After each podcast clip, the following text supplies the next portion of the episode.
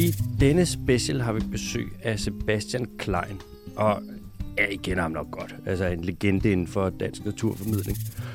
Og vi snakker om øh, danskernes natursyn, vi snakker om øh, Sebastian, lidt om Sebastians øh, syn på naturformidling, hvad gør en til en god naturformidler osv.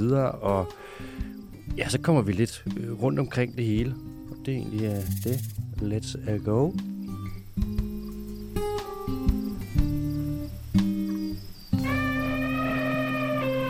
Velkommen til den dyriske teams podcast special. I dag med besøg fra Sebastian Klein. Sebastian Klein, velkommen til. Tak for det.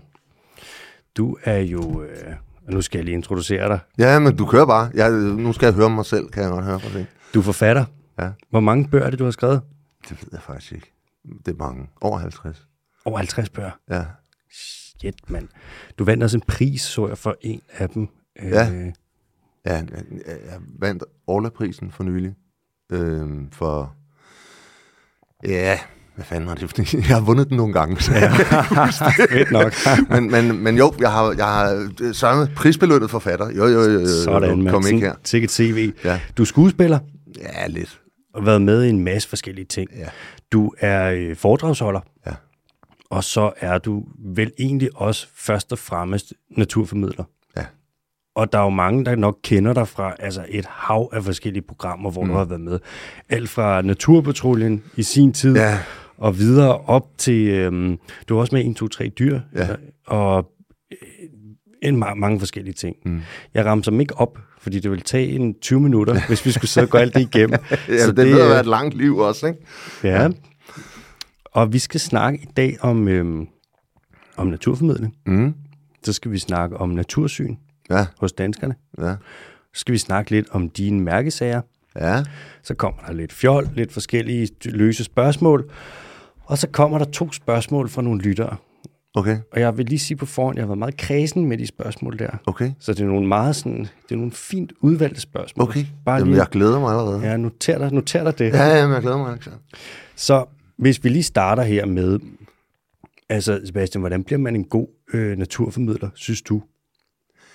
Ja, det ved jeg sgu ikke. Altså, det er, det, det, øh, jeg synes jo, at dem, som er bedst, øh, de er øh, karismatiske og har, har kant. Mm. Har et eller andet særligt, der gør, at man kan huske dem, eller at de på en eller anden måde stikker ud.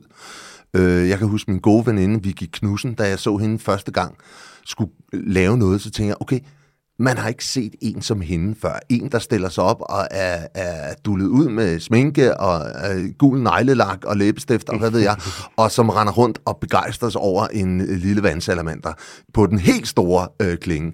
Altså det, det er sådan et billede, som man normalt ikke for, øh, forventer af en naturformidler, fordi naturformidler, når vi snakker om sådan nogle naturfolk, så er det jo folk i brune fløjlsbukser, grønne, øh, grønne gummistøvler og en islands sweater.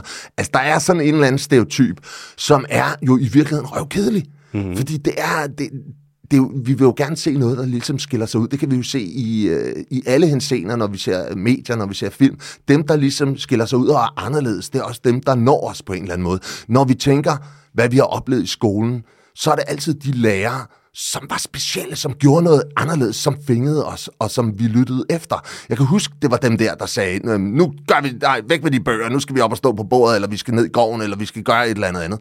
Det var der, at man ligesom blev fanget. Så jeg synes, man skal have en eller anden form for kant, et budskab, en mission, for at man ligesom trænger rigtig godt igennem hos folk. Og det, øh, det, det det, jeg øh, ligesom tænder ved, når jeg, når jeg ser på øh, naturformidlere, og ser, okay, hvad kan de, hvad er det, der er specielt ved lige netop ham eller hende. De skal være øh, unikke, simpelthen. Jamen, eller de skal, de skal sgu have et eller andet. De skal have et eller andet. Dels skal de have et budskab, men de skal også have en vilje, og så skal de også have en begejstring. Altså, mm. det nytter ikke noget med det der med at sige, her har vi næsehundspillen. altså, det bliver nødt til at være, altså, man bliver nødt til at lade sig begejstre. Hvis man ikke kan lade sig begejstre af sit emne, af sit felt, uanset hvilket øh, arbejde man har, så er man tabt på forhånd. Man er sgu nødt til, man er nødt til at bevare den der begejstring og entusiasme for det, man, øh, det, man beskæftiger sig med, uanset hvad det er. Det er vel også lidt synd, hvis at dem, der skal have monopol på naturformidling, det bliver de der fløjlsbukser og grønne gum- gummistøvler. Fordi naturformidling kan jo også være, det kan være mere sexet end det. Naturen er ikke en kedelig ting, sådan som jeg ser det. Det er Nej. jo tværtimod bare sådan en skattekammer af Ja, gode men, historier. ja, og så er problemet jo netop, hvis det er kedelige folk, der formidler det. Altså, det, bliver nødt til, der, det bliver nødt til at være nogen, der har en- mission og noget på hjertet, og som, øh, som ved det. Mm-hmm. Altså, man skal ville det. Ellers så, ellers så virker det sgu ikke så fedt. Hvad hvis man kigger på børn og voksne, og man skal formidle natur til dem? Hvad. Ja. ser du som de største forskelle der, i forhold til, hvordan man formidler forskelligt? Børn er nemmere at begejstre. Mm-hmm. Altså, børn er mere umiddelbare, og øh, de køber spændingen og dramaet lidt mere. De køber lidt mere ind på det, end voksne gør. Mm-hmm. Altså, voksne lader sig også gerne fascinere, men altså, børn kan jo blive, altså, blive ramt. Altså, de kan jo bare altså, blive top øh, passioneret omkring, hey, vi har lige fundet ud af, at der er noget, der hedder en tiger. Den er jo det fedeste dyr i hele verden. Ja. Så der er noget, hvor børn har en eller anden begejstringszone, som bare er så mange kilometer højere op end, end, end voksne. Mm-hmm. Og der er voksne lidt mere, øh, det er lidt mere fascinationen af det underlige, eller identifikationen, fordi vi kan rigtig godt lide at sammenligne os selv med, med dyrene også, og, ja. og give dem navne og sådan noget lignende, som jo et eller andet sted er lidt forfærdeligt. Mm. Men, men, øh, men, men der er voksne lidt mere, lidt mere reserveret, og i virkeligheden lidt sværere. Enig. Til gengæld, jeg synes, børn, de forstår ikke altid sarkasme. Den kan være lidt drilsk. Ja, men det er, jeg har altid været glad for sarkasme og ironi, når jeg skulle lave, hvad enten det har været programmer eller bøger. Jeg kan godt lide, at der er noget, der er lidt sjovt. Ja. Øh, og så må det jo gerne være utræret. Det må gerne være, det må gerne handle om sex og død og lort og ødelæggelse. altså det må gerne være, vi må gerne op ting. på de voldsomme ting. Det må gerne være et eller andet, hvor vi tænker, og altså mit yndlingsemne er jo drab. Altså jeg synes mm. jo, det er fascinerende, når dyr slår hinanden ihjel, og det gør de hele tiden. Konstant. Og på de mest øh, bestialske måder. Og det synes jeg jo er noget af det fedeste at, at tage fat i. Og det har også været det, der har fascineret mig fra barnsben af naturen. Det har været det der med, at de slår hinanden ihjel. Altså mm. på kryds og tværs, og øh, på de mest ondskabsfulde og vilde måder. Vi har det jo også med, jeg kan ikke lade være med at tænke, vi kommer lidt ind på det med natursynet i Danmark mm. om lidt, men allerede nu, vi har lidt både hos mennesker, men også hos dyr, sådan lidt tabuagtigt forhold til død.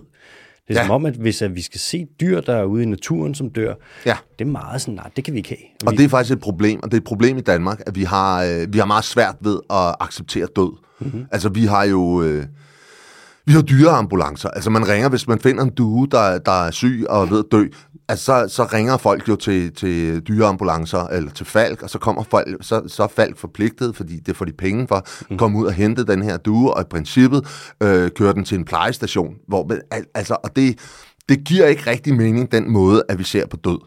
Øh, fordi det er sindssygt vigtigt i naturen. Altså død er betingelsen for livet. Der er ikke nogen levende organismer, der kan leve overhovedet, medmindre at der er noget andet, der dør. Enten ved at de slår det ihjel, eller det dør på anden vis og nærer dem. Hvad enten det er planter, insekter, øh, krybdyr, fugle, fisk, hvad ved jeg. Mm. Der er noget, der skal dø, for at noget andet kan leve. Så i virkeligheden er det jo sådan i naturen, at jo mere der dør, jo mere kan leve. Så død er godt i naturen. Og det har vi mennesker altid haft enormt svært ved at forstå.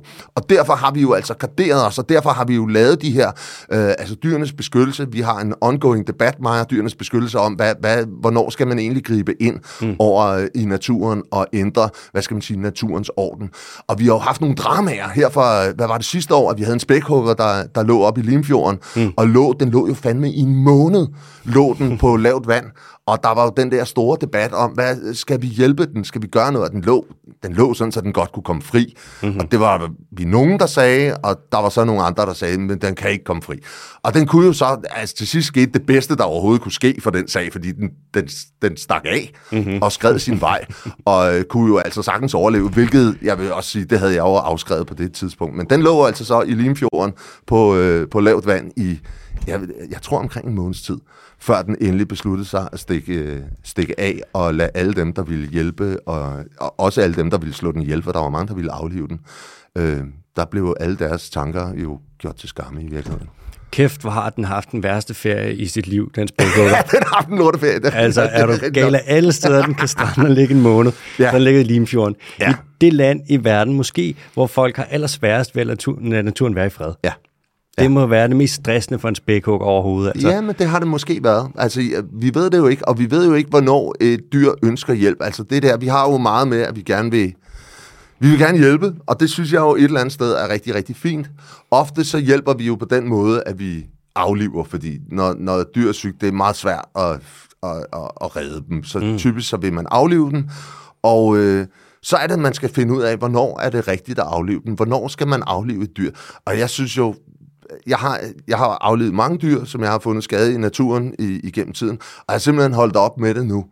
Fordi jeg har endnu til gode at møde et dyr, hvor jeg sådan tænkte, den her, den var virkelig glad for at blive aflevet. altså, det, det, det, det er sjældent, det er sket, når jeg har mødt øh, syge fugle og sådan noget lignende. De hopper og humper væk og gør, hvad de kan for at undslippe døden til sidste øjeblik. Altså, så hvornår har livet, hvornår mister livet værdi? Øh, altså, jeg synes, det er, meget, det, det er et vanskeligt spørgsmål, og den måde, jeg har søgt at besvare det spørgsmål, det er ved at lade det være.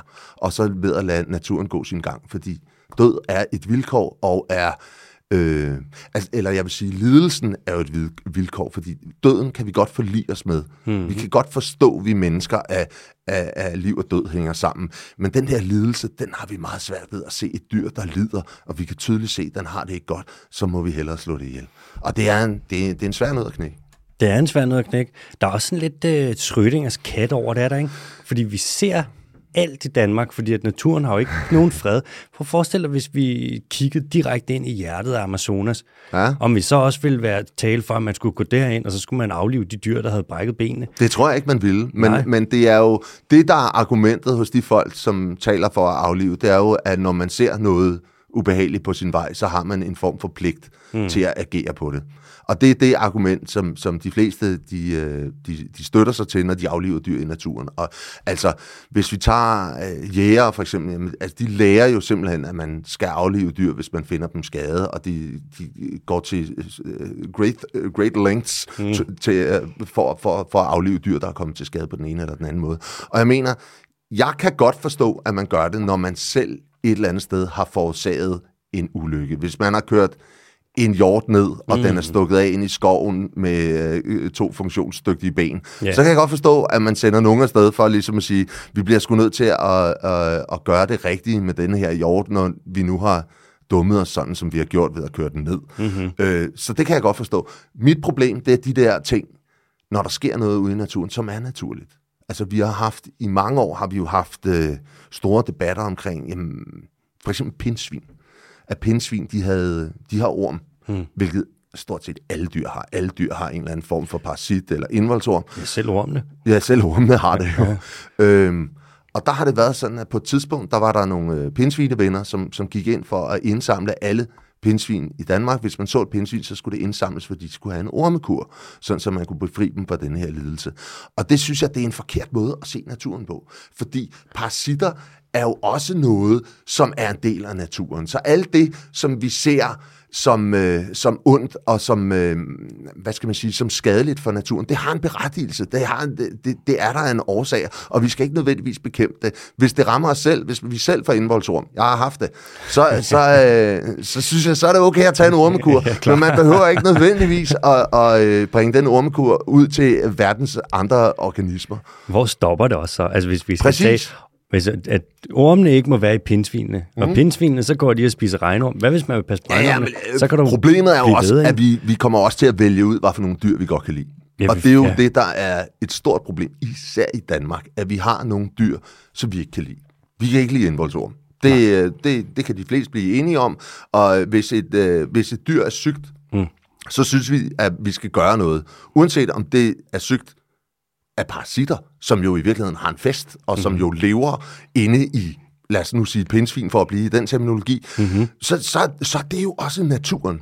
Men vi har den her idé om, at vi, øh, vi, vi, øh, vi har gode dyr, og vi har dårlige dyr.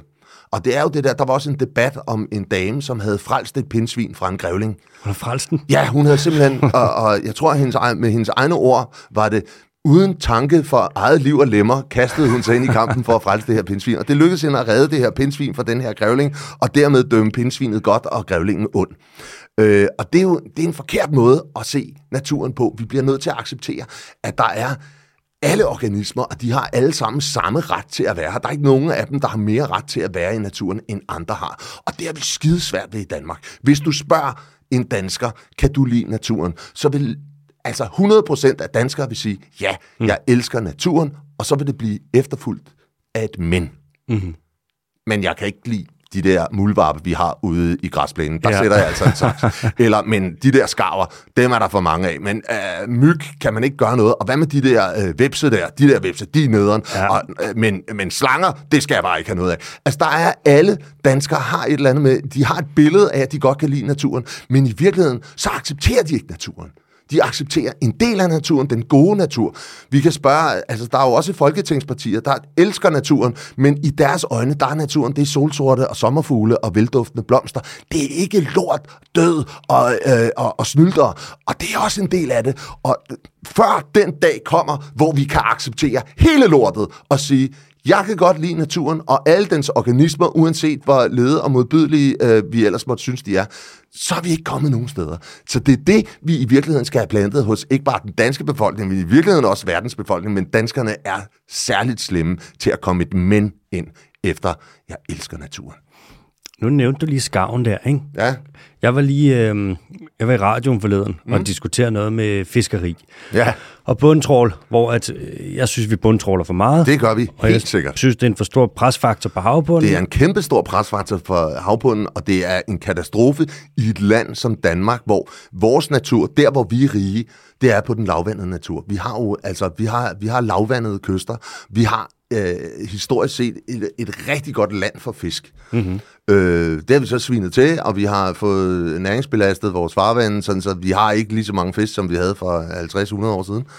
Øh, men, men vi, vi har simpelthen ikke den ressource længere, at vi har øh, gode fiskevand. Vores ålegræs er forsvundet, øh, og vi har en havnatur i øh, rivende tilbagegang, hvilket er en katastrofe. Vi har smadret helt lortet, ikke? Fuldstændig. Og vi fisker for, øh, vi fisker for grådigt, og vi fisker ja. for meget. Ja. Og fiskerne gør ikke noget, de ikke må, men politikerne får ikke sat de kvoter, der skal sættes. Og du kan jo se, hvordan det er med en politiker, når en politiker har været nede i EU og forhandlet kvoter. Mm. Så kommer de hjem og siger, at vi har fået nogle rigtig gode kvoter, det er rigtig godt. Ja. Og så fejrer vi, at vi i Danmark har fået lov til at fange lidt flere torsk, end vi fik sidst, eller lidt flere et eller andet andet. Vi fejrer overfiskeri. Vi fejrer simpelthen, at vi får lov til at fiske mere. Og i virkeligheden, så burde vi jo alle sammen sammen, og det er jo det, vi i virkeligheden har EU til, mm. at vi skal se på det samlede billede, og så skal vi sige, jamen vi bliver selvfølgelig nødt til at genoprette den havnatur, som vi har mistet.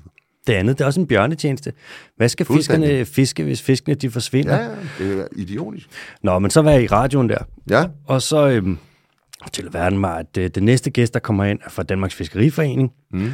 og at de siger, at der er nogle andre presfaktorer på fiskebestandene, som har gjort, at de forsvinder, mm. og at det overhovedet ikke er bundtrålingens skyld. ja, Og så nævner han blandt andet også, at de mener, at det er skarv og sæl. ja. Hvad tænker du om det med, at det er skarven, der er skyld i, at torsken er forsvundet fra de indre farvand? ja det er det jo ikke. Altså, det er jo noget fuldstændig, det er noget øh, elendigt vrøvl, for at sige det som det er. Men skarven er jo rigtig, det er jo, øh, det er jo sådan, så skarv er jo udbredt i hele verden. Der er skarver i alle verdens dele, bortset fra Sydpolen. Mm. Men ellers så er der skarver vidt udbredt, øh, og de bliver sjovt nok bekæmpet alle steder. Alle stederne. Alle steder, der skyder man skarver. Man skyder dem i USA, man skyder dem i Australien, man skyder dem over det hele. Mm. Man er ikke glad for skarver. Og det giver jo ingen biologisk mening, at en skarv skal være skadelig for naturen. Det giver ingen mening. Altså, der er de dyr og organismer i naturen, som naturen har kvalitet til. Både hvad det gælder arter, og hvad det gælder antal. Mm. Så, sådan vil det altid være. Sådan hænger naturen sammen. Der er de arter og det antal, som naturen det pågældende sted har kvalitet til. Mm. Så det giver ikke nogen mening, at vi sådan siger, at skarver er et problem for naturen, hverken i, i Danmark, eller i Australien, eller USA, eller hvor det nu måtte være. Det er, at de er jo udviklet sideløbende med deres byttedyr. Og det er sådan, så når vi har byttedyr, og vi har prædatorer, altså rovdyr, så, så følges, hvad skal man sige, bestandene jo ad. Mm. Der er øh, lige så mange rovdyr, som der er byttedyr til. Hvis byttedyrene forsvinder, så forsvinder rovdyrene også. Så kommer der flere byttedyr, og så efterhånden så stiger bestanden af rovdyr, og så kan bestanden af byttedyr igen falde. Så, så altså, hvor vi tidligere har kigget på naturen, og der har vi haft et, et fejlagtigt natursyn, hvor vi jo har kigget på naturen som en en, en, en fast, statisk ting, at der er en fast balance og en fast bestand af et givet dyr. Det er der ikke.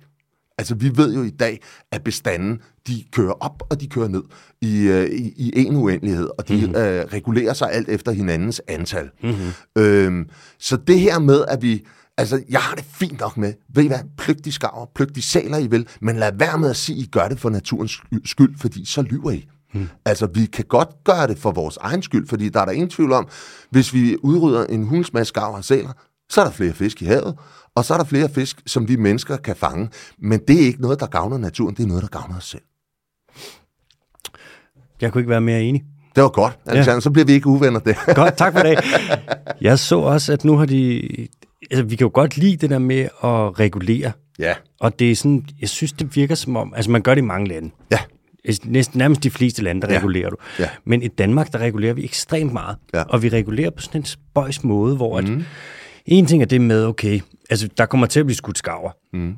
Ja, det har der jo det er der gjort i mange år. Mm. Altså, vi skyder jo øh, tusind skarver, øh, regulerer redderne, plukker redderne, river redderne ned, øh, olierer æg, altså øh, maler sådan noget olie henover, der gør æggene golde, sådan, så der ikke kommer noget ud af. Ja. Der er områder af Danmark, hvor vi helt udrydder skarver, hvor vi sørger for, at der ikke må være skarver, for eksempel i Vadehavet, så sørger vi for at fjerne de kolonier, der måtte etablere sig der. Øh, gør vi blandt andet for snæblens skyld, som, som er udbredt i, øh, som er sådan en lille laksefisk, skal mm-hmm. jeg sige til lytterne, som ja. er udbredt i, i åsystemerne i Vadehavet, øh, og har sit øh, hovedudbredelsesområde i Danmark, eller sit eneste udbredelsesområde, for den findes faktisk kun i Danmark, og især i, i Hvidåen, lige nede ved, ved den dansk-tyske grænse. Så der, der fjerner man fuldstændig skaver. Og der er vidderligt heller ikke særlig mange skaver dernede. I det hele taget i Danmark, hvad har vi? 30.000 ynglepar?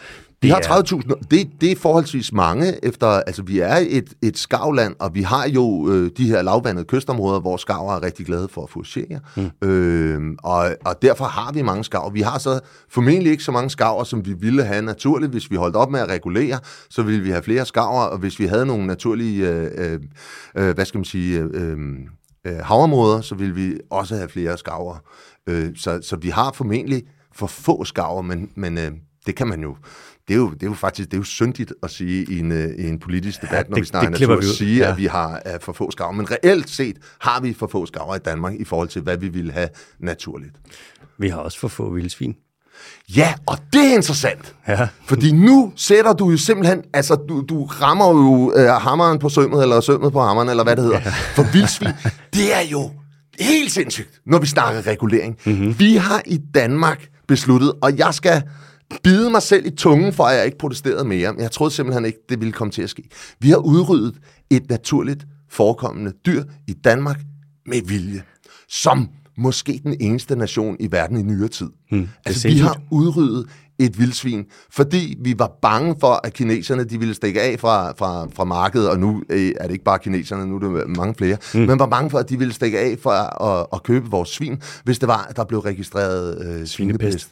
Så derfor så udryddede vi, vi plukkede et par hundrede vildsvin ned i Sønderjylland, og så lavede vi et stort hegn. Og det er, det hegn er jo en skamstøtte for dansk natur overhovedet. Altså, så længe det hegn står der, og jeg er der rigtig, rigtig tit, for jeg er tit nede øh, på den ene ende af, af, af, af i, i den øh, vestlige del af Vildsvinehegnet har vi et fantastisk naturområde, der hedder, øh, der hedder Salvandsøen og Margrethe K. Og der står, øh, der, der, der, der er man så adskilt af det her hegn, sådan så øh, der står lige det der 81 meter høje hegn. Og det gør det så også på den anden side, hvor jeg også kommer meget ned i Koldund skov, helt ude ved, øh, ved Als. Øh, og der står det så også og pynter og vader øh, og gennemskærer skoven på den måde. Og det er, altså det er så vildt, at vi har det. Og det er så kendetegnende for den måde, vi, vi ser på natur. Og vi skal huske på, hvad vi er som nation. Vi er jo en nation af landmænd. Det er vi jo. Vi er jo øh, Danmark er jo bygget som, som et landbrugsland, kan man mm. sige. Det det, der har fostret os som nation. Og så er vi kristne. Vi er et kristen landbrugsland. Og det er stort set den værste kombination, man kan være i... Uh, oh, folk bliver sure på mig nu. Jamen, Men det er i princippet den værste kombination, man kan, man kan være overhovedet. Fordi uh, inden for, for landmandsvirksomhed, så handler det jo om regulering. Alting handler om regulering. Vi skal regulere vores marker, vi skal sørge for, at der kun er de produkter, vi vil have på de marker. Der skal kun være de kornsorter, vi dyrker. Vi skal sørge for at fjerne så meget som muligt af alt det andet, for at, for at få uh, så stort et udbytte som overhovedet muligt. Og så har vi kristendommen, og i kristendommen, der er vi jo hyrder for vor herre. Altså det er os, Naturen er blevet os givet af Gud til, at vi kan gøre med den stort set, hvad der passer os. I alle, stort set alle andre religioner, bortset fra de abrahamiske religioner, altså jødedom, islam og kristendom, der har man et eller andet symbiotisk forhold, hvor man snakker om samme eksistens og sådan noget lignende. Det er fuldstændig væk fra jødedom, islam og kristendom. Vi har ikke den der samme eksistens. Jo, jo, vi kan godt få det ind, og så kan vi tolke lidt på Bibelen, Toraen og på, på Koranen, men det er der ikke. Og, og det er jo et eller andet sted, så tror jeg, at vi historisk set lider, eller vores natur historisk set lider under, at vi er kristne og vi er landmænd. Det er os, der bestemmer over naturen simpelthen. Fuldstændig, ja ja. Og den får ikke rigtig lov. Du har også ret, altså jeg har siddet og kigget på, nu siger du det selv med, det, det der med at udrydde dyr på den måde, det er ikke noget, landet gør. Nej. Der var sådan, øh, vi har kort ind på lige før vi tændte mikrofonerne med Mauritius og Flagmus, der har de nogle gange sådan nogle calls, altså aflivninger, hvor staten, de giver folk penge for at skyde frugtflagmus, ja. og sidst de gjorde det, der tog det overskrifter verden over. Altså ja. Nature skrev om det, Ja. men de udryddede ikke øh, frugtflagmusen. I Danmark, der udrydder vi, og vi laver et hegn. Ja. Det er fuldstændig... En ting er, at det er det er en ekstrem læflen for landbruget, og det er naturbeskyttelse, der bliver smidt i skraldespanden. Jo, men nu skal vi også tænke på, hvad det i virkeligheden er. Fordi det her, det er jo angst. Det her, det, var jo, det, det kom jo af angst, fordi vi har en samfundsøkonomi, som er bygget fuldstændig op på vores landbrug. Og nu vil du sikkert sige, jamen det giver ikke særlig stort overskud, og det har du fuldstændig ret i. Landbruget giver ikke sådan et markant overskud, som er, er vigtigt for, for, for vores samfundsøkonomi. Men konsekvensen ved, at det bryder sammen, er, at vi har rigtig, rigtig mange forgældede landmænd som er forgældet, og det, der er ikke noget problem i at være forgældet. Jeg tror, at det danske svinelandbrug er forgældet med omkring 200 milliarder. 400. Er det 400 nu? Mm. Hold da op. Nå, så er det stedet siden sidst, jeg tjekkede. Ja, Nå, men det tror jeg, det er landbruget som, som det helhed, er med det hele så. Ja, svine, det- ja, okay. Ja. Så, så svinelandbruget er dog trods alt noget mindre. 200 Men- milliarder. 200 milliarder, lad os sige 200, men det er nok, det er nok et sted mellem 200 og 300 milliarder, øh, som er udelukkende forgældet, al, altså drejer sig om, om, om svinelandbrug eller griselandbrug, som er forgældet. Og det er ikke noget problem. Fordi så længe vi kan komme af med vores krise, så kan alle de forgældede øh, øh, griselandmænd, de kan jo så betale deres afdrag. Mm. Men hvis de lige pludselig ikke kan eksportere, og vi eksporterer 90 procent af vores svinelandbrug, øh, alle vores grise, de ryger til udlandet, øh, hvis de lige pludselig holder op med at eksportere dem, så kan de heller ikke betale af på deres 200-300 milliarder. Og så ryger bankerne. Og så ryger hele samfundsøkonomien. Det var det, man var bange for. Og derfor så lavede man det svinehegn, som i dag er en skamplet. Det er vildt nok, ikke? Prøv at tænke, hvis vi skal forklare det til nogen om en 40-50 år. Hvis vi har nogen, den generation, der er der. Ja. Hvis, hvorfor har vi ikke vildsvin i Danmark? Jamen, det er, fordi vi havde så meget gæld engang i et erhverv, så vi blev nødt til at udrydde dem. Mm. Det var, Men det gælden, det. det var gælden, der slog dem ihjel. det er gælden, der slog dem ihjel. Og altså, der kan jo stadigvæk, det er jo, det er jo formentlig ikke vildsvin, der vil bringe øh, svinepest til Danmark. Det er jo formentlig, vi har jo øh, advarselsskilte på alle restepladser nu om stunder, hvor der står, øh, du må ikke smide madvarer her, fordi vi er bange for at få øh, svinepest. Ja, der er sådan lidt vildsvin rundt omkring. Selv på Sjælland har man faktisk sådan nogle vildsvineskilte, at, at man skal ikke smide vad- madvarer her, fordi der kan brede sig svinepest, og det vil vi virkelig, virkelig, virkelig ikke have. Så, øh, så, så det er jo angsten, og angsten er jo stadigvæk, dels at der er en lastbilchauffør, der medbringer svinepest til en eller anden besætning et eller andet sted, eller en eller anden naturterrorist, som går ned og henter et eller andet og smider ind til nogle øh, frilandsgrise, og vips, og det skal bare være et sted. Og jeg snakkede med, med en, øh, en embedsmand i Landbrug og Fødevare på et tidspunkt, og han sagde, jamen altså, vi, vi taber 2 milliarder om dagen som nation, hvis det er, at der kommer øh, svinepest i, i, i Danmark. Så det vil være, det vil være liste, og det vil jo være en katastrofe. Det vil jo ikke bare være en, en katastrofe, Altså, det vil jo sådan set ikke være en katastrofe for, for naturen, men det vil være en kæmpe stor øh, samfundsmæssig katastrofe, og en stor katastrofe for rigtig mange mennesker, som vil være nødt til at gå fra hus og hjem. Så jeg forstår jo godt incitamentet for det, men det ændrer ikke på, at ej, hvor er det dog ærgerligt. Hvor er det trist, og hvor er det sørgeligt. Også fordi vildsvin er en ret vigtig art. Ja, det er en fantastisk art. Et sejt dyr. Ja, det er en sej dyr, og den skaber natur, og det, vi har et af de dyr, som rent faktisk skaber natur, bare i kraft af sig selv. Altså et vildsvin skaber natur, fordi den roder med øh, sin snude ned i... Den går og laver ballade. Ja, den går og laver ballade og roder op i skovbunden og, ja. og skaber i princippet levesteder. Bare et vildsvin. Så hvor, hvor vi normalt snakker om, hvis man skal have dyr ude i naturen, store dyr, Ja, så skal man helst have nogle stykker. Men rent faktisk et vildsvin gør en forskel. Det er sindssygt. Ja. Okay, nu laver jeg et lille skift, Sebastian, Ja. med et lille spørgsmål, der lige blev efterladt op i starten et sted, mm-hmm. som vi lige skal have med, for jeg vil gerne høre dit svar på det. Har du nogle øh, forbilleder eller nogle inspirationskilder i det, du laver? Øhm, Nu tænker jeg særligt med naturformidlingsdelen.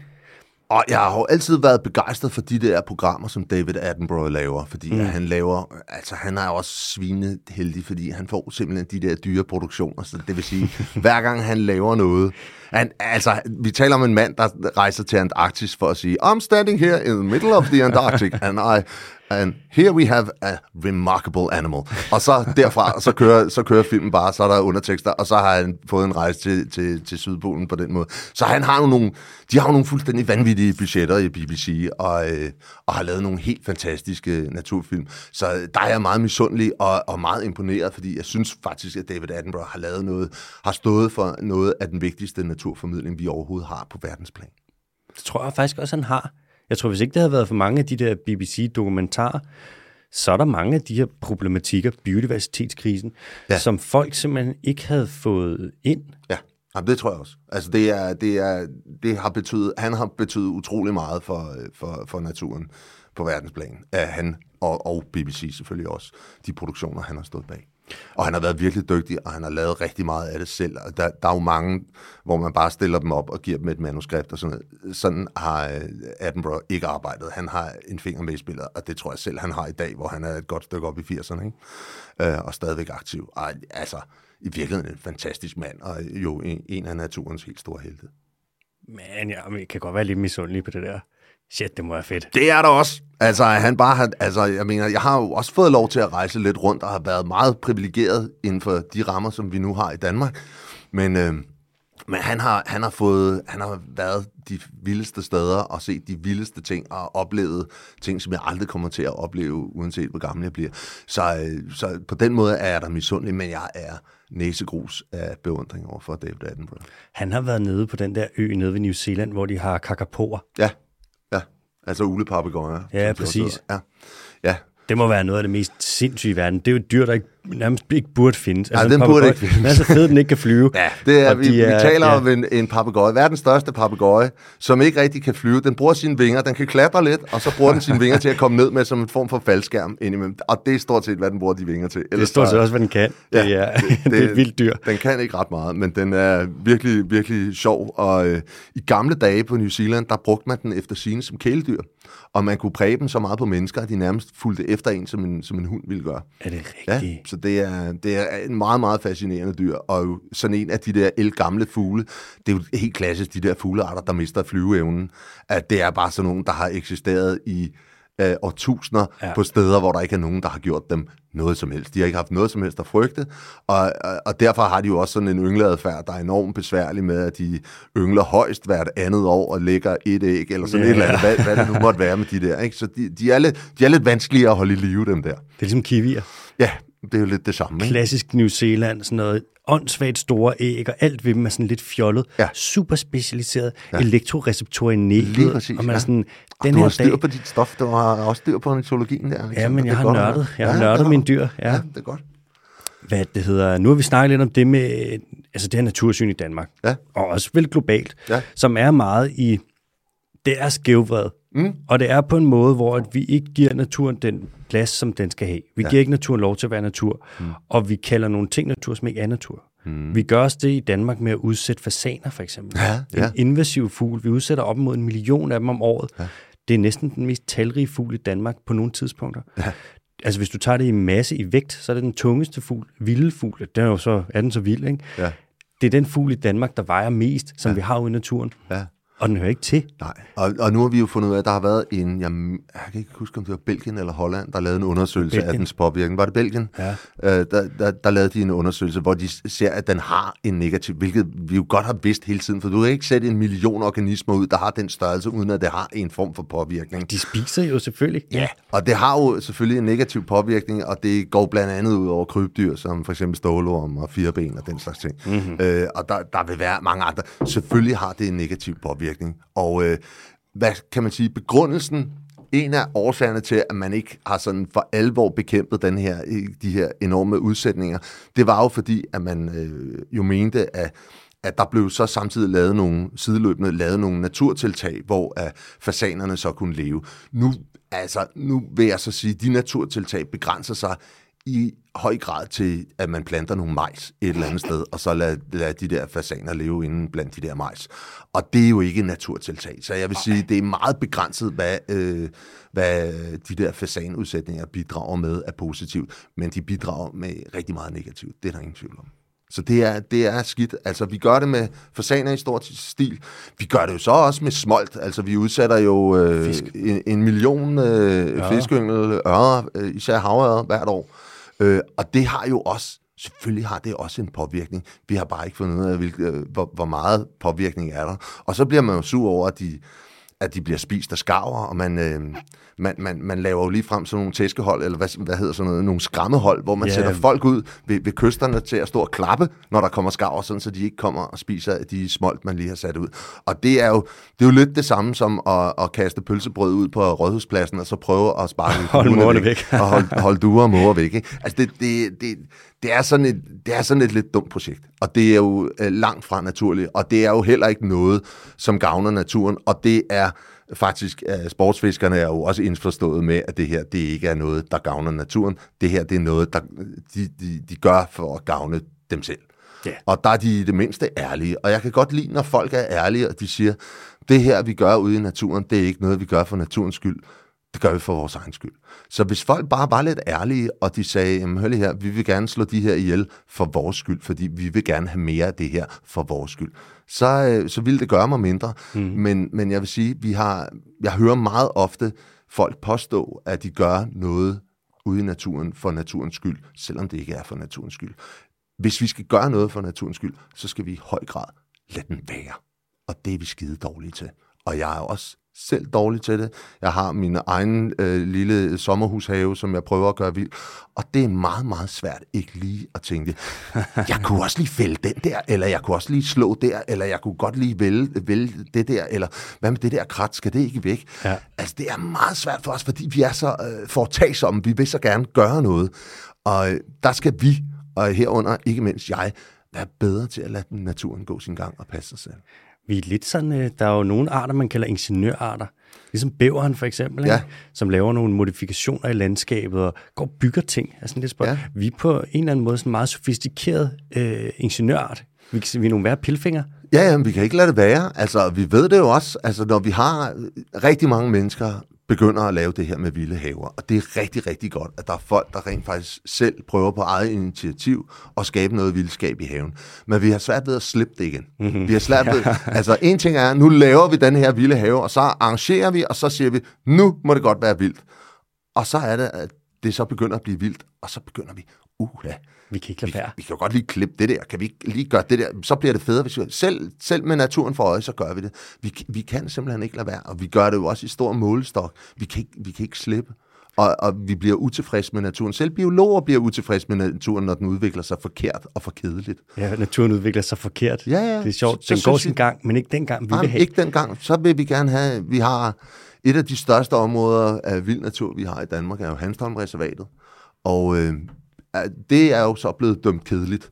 og, øh, og nu bliver halvdelen af det jo så altså indhegnet, og der bliver sat, øh, sat, sat hester, heste eller køer ud. Jeg ved faktisk ikke, hvad for nogle dyr man, man beslutter sig for. Men det er jo så igen, vi kan ikke lade være med at forvalte, fordi den, den peger også tilbage på os, som er naturelskere og biologer. Vi gør det også selv. Vi laver hegn, vi sætter dyr ud, og vi forvalter stort set al vores natur forvaltes på den ene eller den anden måde. Hvad enten vi klipper det, eller vi sætter øh, dyr ud, øh, øh, og dyr frem og tilbage, eller vi, vi, vi kan ikke lade det være. Og hvis vi ser på de naturområder, der fungerer ude i verden, så er det altså de naturområder, hvor vi lader det være. Mm. Det er dem, der fungerer. Så det er jo det, vi, vi skal jo hen til noget selvforvaltende natur, og det er, vi, øh, vi har det ikke inde i vores øh, kristne landbrugshoveder. Hvordan, altså, det er natursyn, som er sådan lidt lad os kalde ikke optimalt. Mm. Hvordan ændrer vi det, Sebastian? For altså, det er jo frem for, at vi skal ændre noget. Naturen kan godt selv, men det, der nok skal ændre sig, det er jo vores måde at tænke på den på. Ja. Hvordan får vi folk til at tænke anderledes på den? Jeg synes, jeg kan se en udvikling, ja. som er positiv. Jeg synes, jeg kan se unge mennesker, som er bedre end gamle mennesker mm. til natur. Jeg synes, jeg kan se noget hos ungdommen i dag, og øh, der er nogle, de bliver voldsomt skældt ud for vogisme, og hvad ved jeg, og for at være øh, øh, irriterende, og det er de også. Men, men, men, men de har fat i noget. Altså, vi, er, vi har groet en flok, hvor idealisme er en dyd, og det kan jeg godt lide. Hvad, uanset hvordan det så øh, giver sig til kende, så har vi jo altså nogle idealister blandt ungdommen. Veganisme er blevet en, en ting. Øh, der er kommet mange veganere. Jeg er ikke selv veganer. Jeg spiser kød og skammer mig hver gang. Men, men et eller andet sted, så er det jo Øh, langt hen ad vejen, så er det gjort ud fra idealistiske perspektiver om klima og om biodiversitet, fordi vi ved godt, det der kød, det er en sønder, og det er en af de største sønder, og vi har svært ved at erkende det, og vi er nødt til at erkende, at det er en sønder. Fordi det, det, det er det, og det er et kæmpestort aftryk både på naturen og på klimaet, hver gang vi, øh, vi, vi spiser kød og, og de kødprodukter, vi vælger. Og så, du ved, så kommer der nogen og siger, ja, men hvad med bananer, og hvad med avocado, og de kommer også langvejs fra. Det er, er, er, er det vand ved siden af, når vi spiser oksekød. Altså, mm. det er det bare.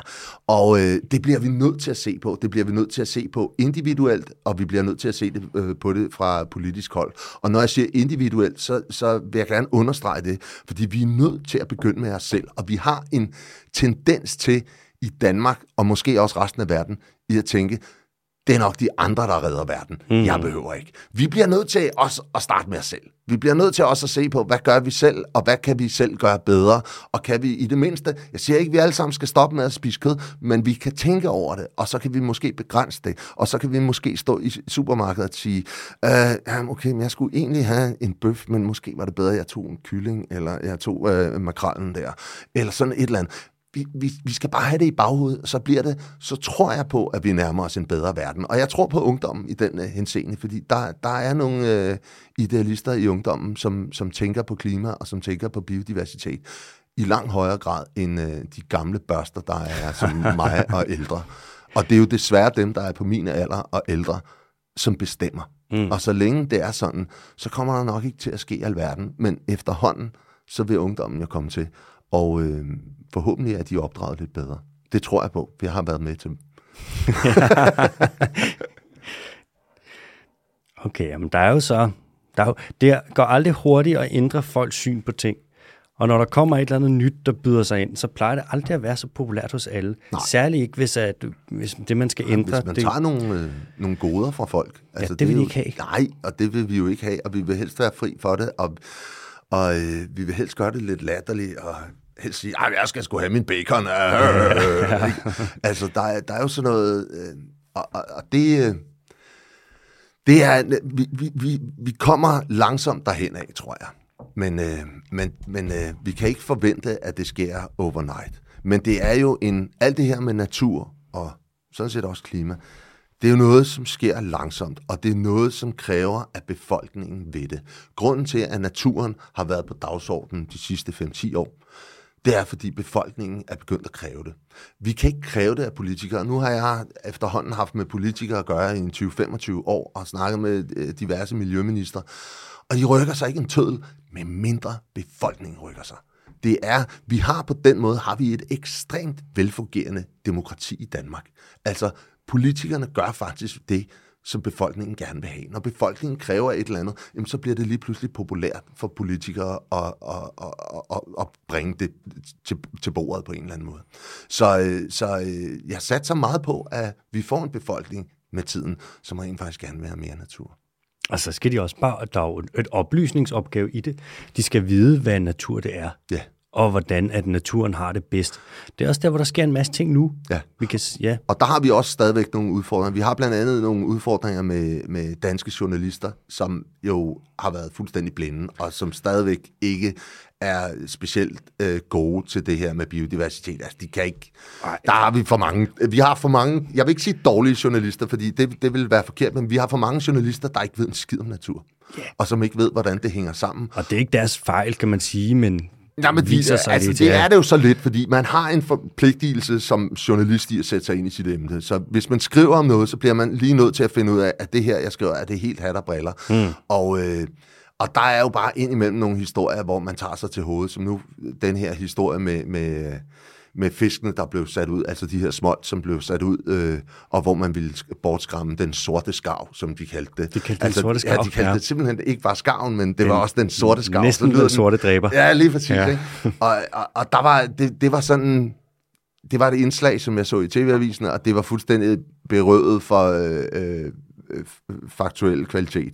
Øh, og man havde sådan, sågar spurgt en forsker, som, øh, som øh, sammenlignede skavens prædation, øh, da, da journalisten forholdt den her forsker og sagde, nu er du forsker, der står bag de her øh, fiskeundersøgelser, er, er skavens prædation på fisk, er den ikke naturlig? Og så siger han, jo, jo, jo, det er der så meget, der er. Det er også naturligt, at rotter kommer ind i dit køkken. og det, det er jo bare der, hvor man tænker, der, der skal være en journalist, der er hurtig til at sige, nej, Ja, det er stop." ikke det samme. Ja. Rotter er en invasiv art, som, er som vi har bragt hertil fra Østasien en gang øh, i middelalderen. Ja. Det er ikke en naturlig forekommende art, så det er ikke naturligt på samme måde, hvor vi kan sige, at skarven har altid været her. Skarven er jo... Øh, f- for Hjemmehørende. det første hjemmehørende, men den er også udbredt over hele verden. Øh, og det er jo en art, som er, er, er blevet til sammen med de her øh, arter, som, som de præderer, altså sammen med de her fisk. Så de har jo levet sammen i tusindvis af år. Så det nytter jo ikke noget, at vi lige pludselig kommer og siger, nu er skarven fjenden, fordi det er den ikke. Man kan også sige, at hvis at vi formår at få vores fiskebestand et sted hen, hvor de er så svage og skrøbelige og små, at de kan blive troet af en fugl, som hører til i Danmark, så har vi eddermame givet mange tæsk. Ja. Og der er også det med, at hvis skarven og sælen, hvis de er så slemme for alle de vilde fisk, hvorfor var der så flere fisk, dengang det kun var dem, der præderede på dem, og vi ikke havde industriel fiskeri? Mm.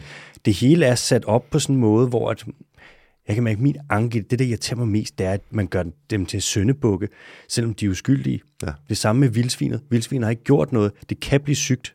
Mm. Alle dyr kan blive syge. Vi kunne lige så godt udrydde alle fuglearter, fordi de kan blive smittet med fugleinfluenza. og så kunne vi bygge Danmark ind i et drivhus, så der ikke kunne komme fugle. Altså, det er det der med, det er lidt skruen uden ende, ikke? Hvor man kan sige, jamen hvis at det er så farligt med de her skide vildsvin, Men, så må I jo hegne jeres øh, svinefabrik ordentligt ind. Det er jo altså. det her med samme eksistens, som vi har det meget svært med. Vi har det meget svært med de dyr, som vi betragter som dårlige dyr. Vi har det svært med, at der lige pludselig er kommet en ulv i Danmark, fordi uha, mm. hvad betyder det? Kan vi så ikke lade babyen sove ude i barnevognen, og hvad, kan vi ikke øh, gå tur med hunden længere? Eller hvad, hvad hvis de... Når, når, når der sker et eller andet, når der er nogle ting, som vi ikke umiddelbart opfatter som, som gode for os, mm. Så vil vi gerne bekæmpe det. Og vi bekæmper jo altså med, med, med, med rund hånd, ja. og alt muligt. Altså, nu er det jo også ting, der larmer. Øh, altså, det øh, vi flytter ud til kysten, og så brokker vi os over, at der er måger, der skriger. Det er også sjovt, synes jeg. Øh, og, og vi øh, udrydder øh, rågekolonier, fordi de larmer. Råger gør ikke en kat for træet overhovedet, men de har, de har en stemme, som vi ikke synes er pæn nok. Mm. Derfor så fjerner vi jo rigtig mange steder. Så plaffer vi de der rågeunger op i rederne, eller river rederne ned, mm. sådan så de ikke etablerer sig. Og jeg så for nylig, at så var der, øh, der var tilkaldt en jæger, fordi at der var, øh, der var nogle børn i en, øh, i en eller anden institution, som havde fået stjålet deres mad ude på legepladsen af, af nogle måger, så nu måtte der komme en jæger og skyde de her måger. Det er løgn. Og det, og det er jo der, hvor jeg siger, jamen, er det ikke der, hvor man ligesom skal sige, hey, I skal lære at holde fast på jeres madunger, Ja, og så, så, så skal. I lære at skræmme de der måger væk og vifte dem væk, eller et eller andet. Altså, det er måger. Vi taler ikke om, det er ikke leoparder, vel? Altså, det er, det, det er forbandet måger. Og så kommer der en jæger, og meget stolt, så står han der med sit, sit gevær og siger, "Jamen, jeg kommer her for at redde den her institution, sådan så de her stakkels børn ikke skal skal blive sultne." overfaldet af de her slemme, slemme måger. Og det er jo den måde, at, øh, hvor jeg, det er jo et eksempel på, at vi har så utrolig svært ved sameksistere med naturen i Danmark. Vi vil gerne have den øh, på vores måde. Og det er jo derfor, vi også altså, fjerner øh, bier, hvis der er nogle bier et eller andet sted, som vi ikke synes om, fordi, uh, uha, hvad hvis de stikker? Vi fjerner alt muligt, fordi det skal være lige sådan, som vi vil have, der hvor vi er. Jeg så øh, forleden, at der var en, der kom en artikel med en dame, der havde været ude at gå i Ingehaveparken med hendes hund. Mm. Og så var der kommet en rev, som havde løbet hen, og så havde den Nå, løbet- rigtigt. Ja, løbet efter hunden. godt, ja. Og hun havde fået et chok, og det bliver til en artikel. Og jeg sådan, Ja. wow, det er den mest ligegyldige artikel, jeg nogensinde har set. Ja. Og så står der også i artiklen, at øhm, der er en, en eller anden, der arbejder med noget miljø i kommunen, der sagde, at der er også en god chance for, at der er nogen, der fodrer reven, og så bliver den ja. tam. Ja. Sådan, det er det mest danske, jeg nogensinde har set. Vi fodrer en rev i Ingehaveparken, Og så bliver den tam, og så, og så er vi sure over det. Og så vil den lege med en hund, og så er der en dame, der bliver skræmt, og så kommer der en artikel om det. Altså, det stopper ikke der. Det er så, sind, altså, det er så sindssygt. Der er folk, der bliver sure over, at man ikke fodrer vilde dyr. Ja. Altså, at ja. der er folk, der siger, Vi har jo, der er Facebook-grupper, hvor de shamer folk for ikke at tage ud og fodre ja. vilde dyr. Ja. Altså, det er det mest sindssyge ja, men i altså, vi har jo haft det, altså det var op, jeg sidder også i dyreetisk råd, og der havde vi på et tidspunkt op i, hvorvidt at man skulle opfordre til at fodre de vilde fugle om vinteren for så havde de jo en større chance for at overleve. Og det er jo sådan en, det er jo sådan en måde, hvor man slet ikke øh, accepterer naturens præmisser. Kan de ikke også få lov til at dø i fred? Sebastian? Jo, jamen, Bare det er jo det. Lov. Altså, ideen er jo, altså, der er jo, det er jo også det, vi ikke forstår, når der, er en, øh, når der kommer en andemor med sine ællinger forbi, så bør, det vække, så bør der ringe en klokke, når andemoren har 10 ællinger. At det er ikke alle 10, der skal overleve. Der er en grund til, at hun får 10. Ja. Og hun får 10 mange gange. Det er kun det ene år, hun får 10. Mm. Alt i alt er de måske kan hun producere 50-100 ællinger i løbet af et liv. Det er altså to af dem, der skal blive voksne og, og reproducere sig, og det er ikke mere for at holde en fast bestand. Resten skal dø. Skal dø for naturens skyld. Hvis de ikke dør, så er der noget galt. Mm. Så, så, så går det galt. Så, så alle de der dyr, som for mange unger, der er en grund til det. Det er fordi, de skal dø, og de skal nære resten af naturen. Præcis. Og det er også det, så der, hvis der er hurtig generationstid, altså ellers så får du så får du eksponentiel vækst af alle mulige dyr. Ja, ja. Nå, men altså heldigvis så er det jo sådan, så der har været noget evolution, som simpelthen har bestemt, hvor mange dyr de forskellige øh, skal, skal have. Og det er jo rigtig godt for de fleste af dem. Så er der jo så nogen, hvor det er gået lidt galt, når der lige pludselig er dukket rotter op på en ø, hvor der lever kakapoer, altså ulepapegøjer. Ja. Så er det altså ikke så godt, at den kun yngler hvert andet år, og i øvrigt ikke er særlig nemt at få til at yngle overhovedet. Så bliver det problematisk. Mm-hmm. Men hvis vi havde holdt snitterne væk, og der ikke var kommet rotter, så, var, så havde det ikke været noget problem, fordi evolutionen har simpelthen bestemt det antal unger og det antal afkom, der skal komme ud af det for at opretholde en bestand. Det er næsten, vi kan næsten konkludere, at naturen faktisk godt kan klare sig selv. Det, I den grad. Ja. Altså, det, det, det, det er det, den er bedst til. Og den er bedst til at klare sig selv, og vi skal faktisk lære at blive meget bedre til at lade den være i fred. Er der nu, vi skal, om lidt skal vi tale det der med fjol. Ja. Men øhm, er der en af alle de her sager, som er den, der ligesom bringer dit pis mest i kog? Er der en ting, du synes bare er ekstremt, ekstraordinært øh, åndssvag? Nej, det er der ikke, men jeg synes, jeg synes, vi alle sammen har svært ved det, og jeg synes, øh, øh, der har været en masse sager, som har fyldt enormt meget. Rewilding har fyldt enormt meget i øh, medierne, det har fyldt enormt meget på øh, sociale medier. Øh, det der uvenskab, der har været, og hvor folk ikke forstår hinanden. Altså det, der typisk har været, det er jo, at øh, man fandt ud af, at man gerne ville sætte en masse heste og køre ud i nogle områder for at pleje naturen. Det er jo så igen der, hvor vi er ved forvaltning. Vi kan ikke lade være med at forvalte, selvom vi gør det med nok så øh, gode hjerter. Så, så øh, vil vi gerne forvalte det, og øh, så var der nogle gode biologer, der fik øh, den idé, at de bare skulle have lov til at dø af sult, når der ikke var mere mad. Og det var en rigtig, rigtig dårlig idé. Og det blev de biologer godt nok ved med at sige alt for længe. Og på et eller andet tidspunkt, så var der altså nogle øh, øh, dyreentusiaster, som synes, at det var synd, især for hestene, fordi det er, federe, det er mm. et sødere dyr end en god. Ja. Øh, så det var, især, øh, det var især dem, der, der kunne lide heste, der blev sure. Øh, og forståeligt nok blev de sure over det, fordi vi kan ikke tillade os at have dyr i fangenskab, som vi ikke sørger for øh, har det godt. Så det giver ikke nogen mening, og derfor var det også øh, lidt dumt at komme med... med med den idé, at, at de her dyr øh, skulle dø af sult, når der ikke var mere mad inde i de her indhegninger. Det giver simpelthen ikke nogen mening. Og det er også øh, ulovligt i Det er sådan noget helt andet. Det kommer ikke til at ske. Mm. Men, men det irriterede mig. Den debat har irriteret mig, og hele den her rewilding-debat har irriteret mig.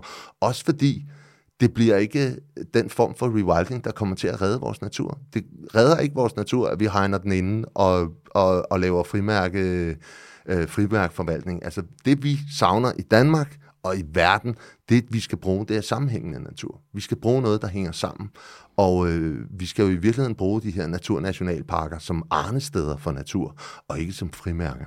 Så det var jo det, som jeg, det, det er sådan mit store anke i den her rewilding-debat, det er, hvor er det ærgerligt, at den har, at den har fyldt så meget fordi det burde den slet ikke. Og de mennesker, som er blevet uenige, og som i dag er fjender, de burde i virkeligheden have været venner, fordi det er jo faktisk rigtig god dyrevelfærd at sætte heste og køre ud på græs og lade dem leve så frit og naturligt og i naturlige flokstrukturer som overhovedet muligt. Øh, men den, den blev på en eller anden måde spoleret fuldstændig af, af i virkeligheden af begge parter, men øh, ret skal være ret, det er blevet meget skængert fra hestesiden. Ja, den er, den er eskaleret, den debat. Det, er den. det må man godt nok sige. Og det er, der, der er simpelthen for mange mennesker, der ikke har tænkt sig om på en gang. Sebastian, nu skal vi til, nu har vi været rundt om, vi har snakket naturformidling. Mm. Vi har snakket dine forbilleder, som er David Attenborough. Mm. Genialt. Vi har snakket om natursynet. Ja. Snakket lidt om mærkesager. Jeg har været inde lige at vende på det. Og nu skal vi til sådan en løs pose med spørgsmål, som jeg ikke rigtig kunne smide under en samlet kategori. Okay. Men som jeg nu kaster efter dig. Fyr, fyr, fyr. Og de er pissesvære.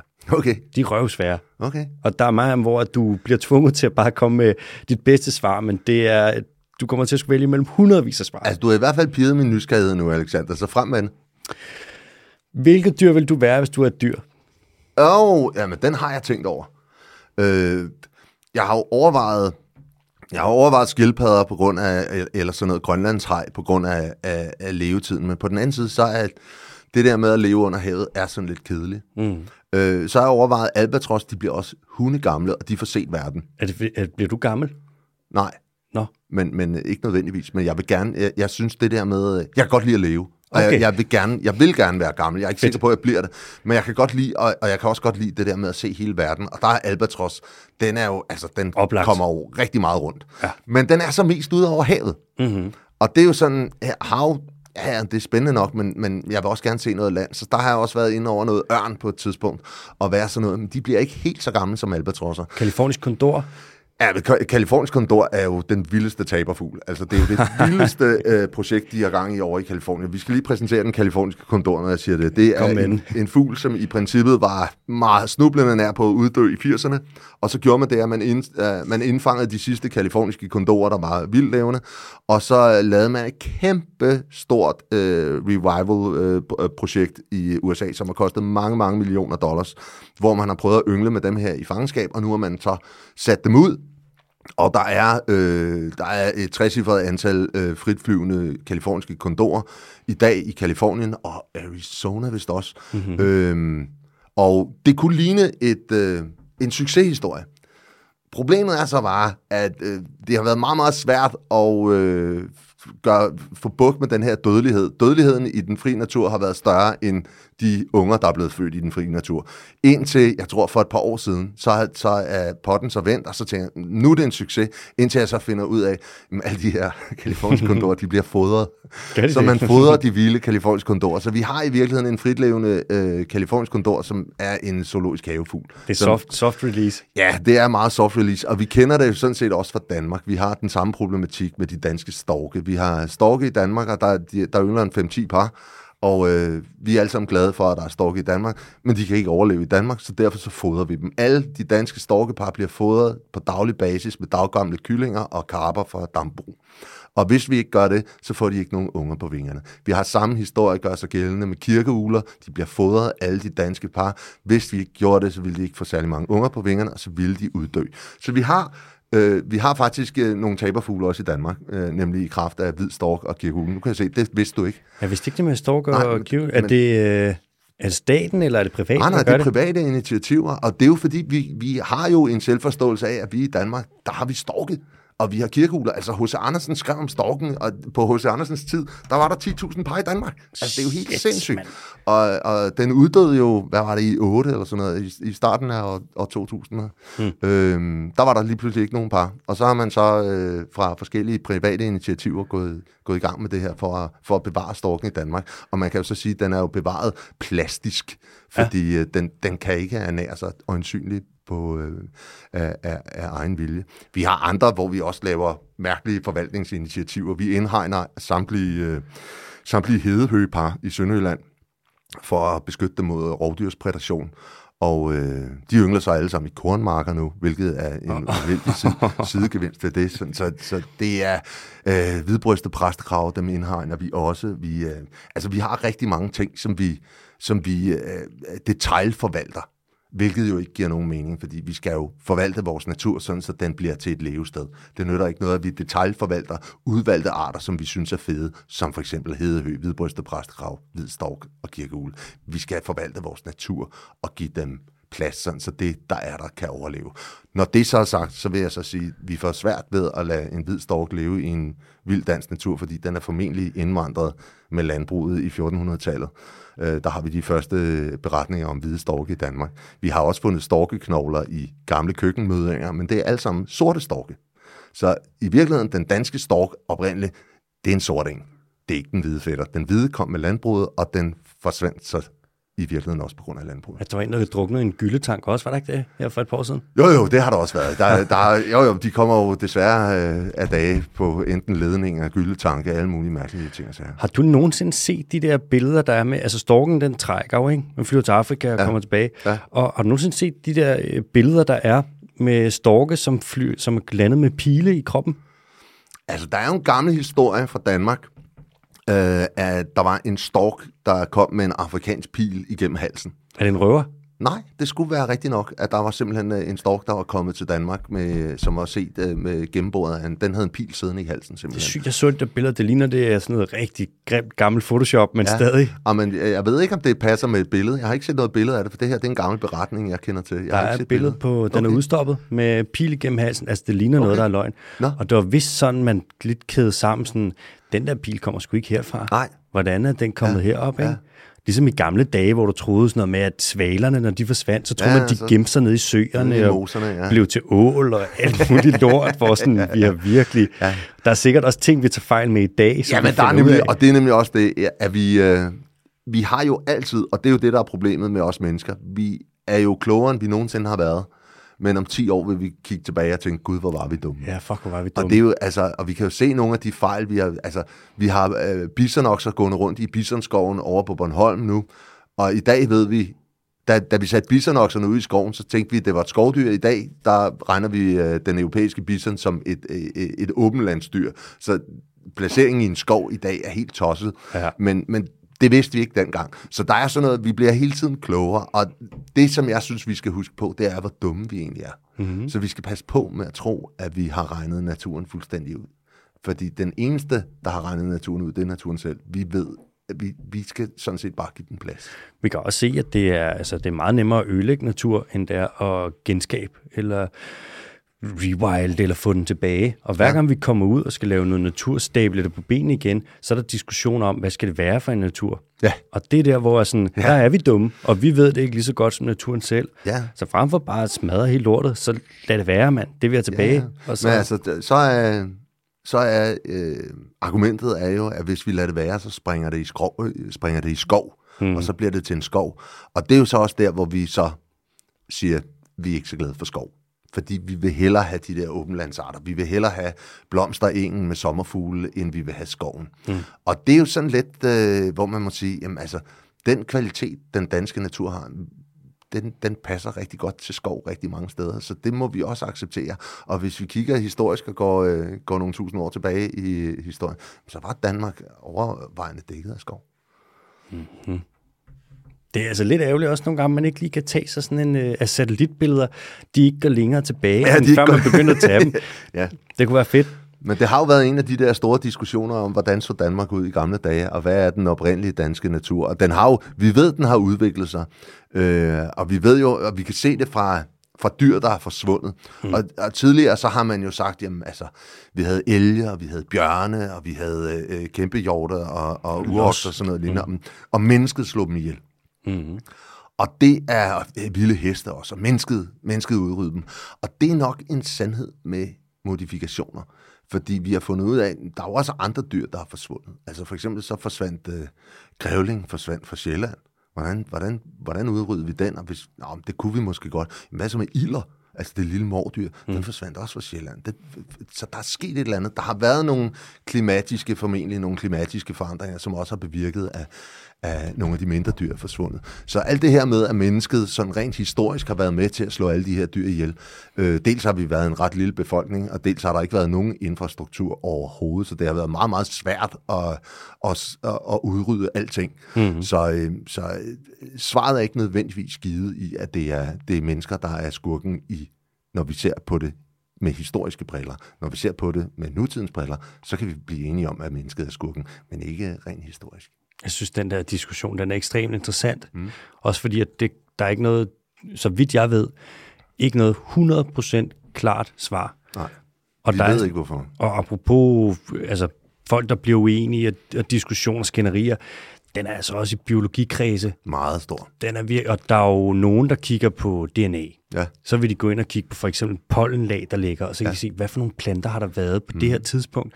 Så har de et bud på, hvordan det så ud. Mm. Så har du nogle andre, som kommer og vil kigge på for eksempel knogler for dyr. Se, mm. hvad har vi? Hvad kan vi mm. finde i øh, mødinger? Alt det der, ikke? Ja, ja. Der kan vi jo for eksempel se en udvikling. Vi kan se, at hesten, den forsvandt og kom igen for en kort bemærkning. Altså vild hest. Jeg tror, den kom igen for 6.000 år siden, mm. og var han en kort bemærkning, og så forsvandt igen.